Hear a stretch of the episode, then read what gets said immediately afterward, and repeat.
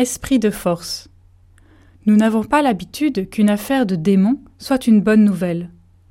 Pourtant, elle est là sous nos yeux. Jésus chasse les démons.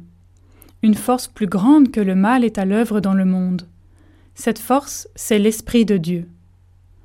Les pharisiens, eux, doutent de la source de l'autorité de Jésus.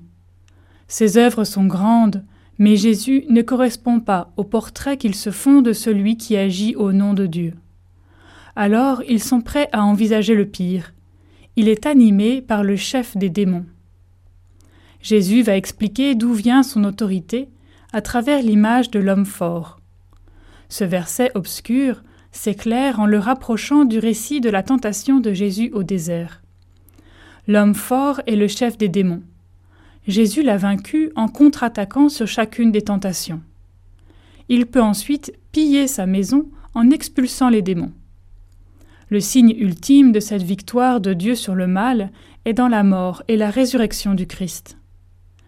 Comme chrétiens, nous mettons notre foi dans cette puissance de l'Esprit de Dieu.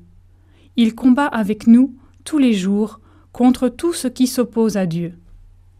Mais comment comprendre ce verset si difficile sur le blasphème contre l'Esprit, qui ne peut être pardonné?